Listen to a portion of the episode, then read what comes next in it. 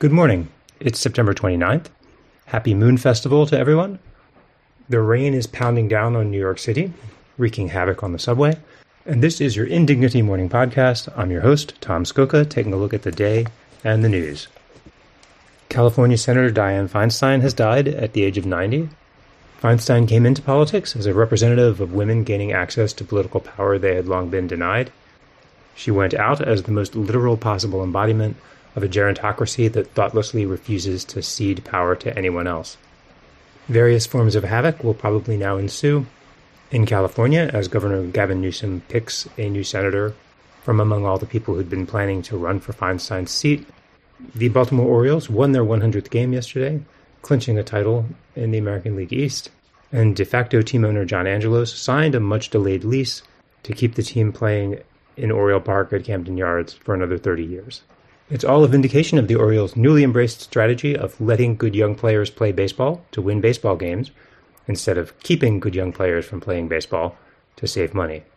Best of luck to the O's on their return to their proper place of chasing a pennant.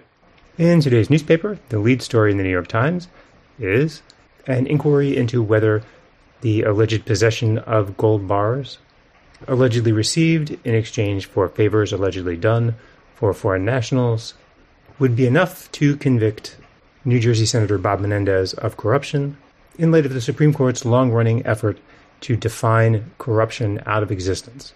Under American law, as the court currently defines it, it was not illegal for former Virginia Governor Bob McDonnell to collect a Rolex, payment for his daughter's wedding expenses, and a host of other benefits in exchange for setting up meetings where the person who gave him all those things could lobby the state to promote his nutritional supplements. As the Times puts it, the court said a quid pro quo scheme had to encompass more than routine courtesies like arranging meetings. The experts the Times talked to seemed divided about whether the behavior described in the Menendez indictment would be covered by the court's exceedingly forgiving standard or not. Again, a personal stash of gold bars seems incredibly sketchy, but Bob McDonnell's wife literally asked the guy they were dealing with point blank to give her a copy of the Rolex that he was wearing so she could give it to the governor. And that, again, was not corruption.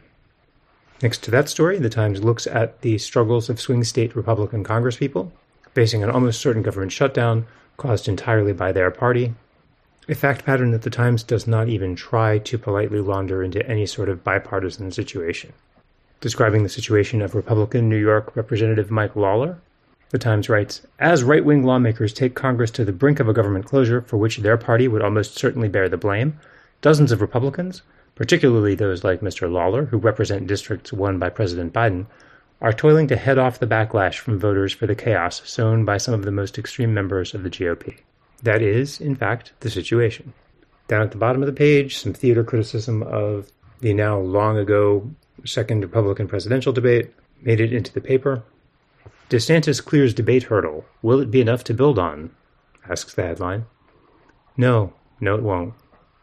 In other old news, Trip Gabriel's dispatch from the non union plant where Donald Trump addressed workers likewise made it into print.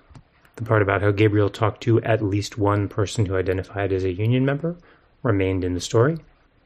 On the facing page is a news analysis piece. In Michigan, two candidates offer preview of the 2024 race. Most of the story digs exactly that deep and no deeper. Although very late in the piece, writer Katie Rogers applies the usual Joe Biden coverage lens to Donald Trump, noting that he is 77 years old, that he relied on a teleprompter to give his remarks on Wednesday, and that when he departed, he took his time navigating a set of stairs that led to the stage. And Britain is reeling from the news that an extremely photogenic, hundreds of years old sycamore tree, which stood framed by a low point of Hadrian's Wall, was chainsawed down, allegedly by a 16 year old. Kids do mean and stupid things, but this one seems incredibly effortful. Don't spoil things for other people, and especially don't spoil things for the trees. That is the news. Thank you for listening.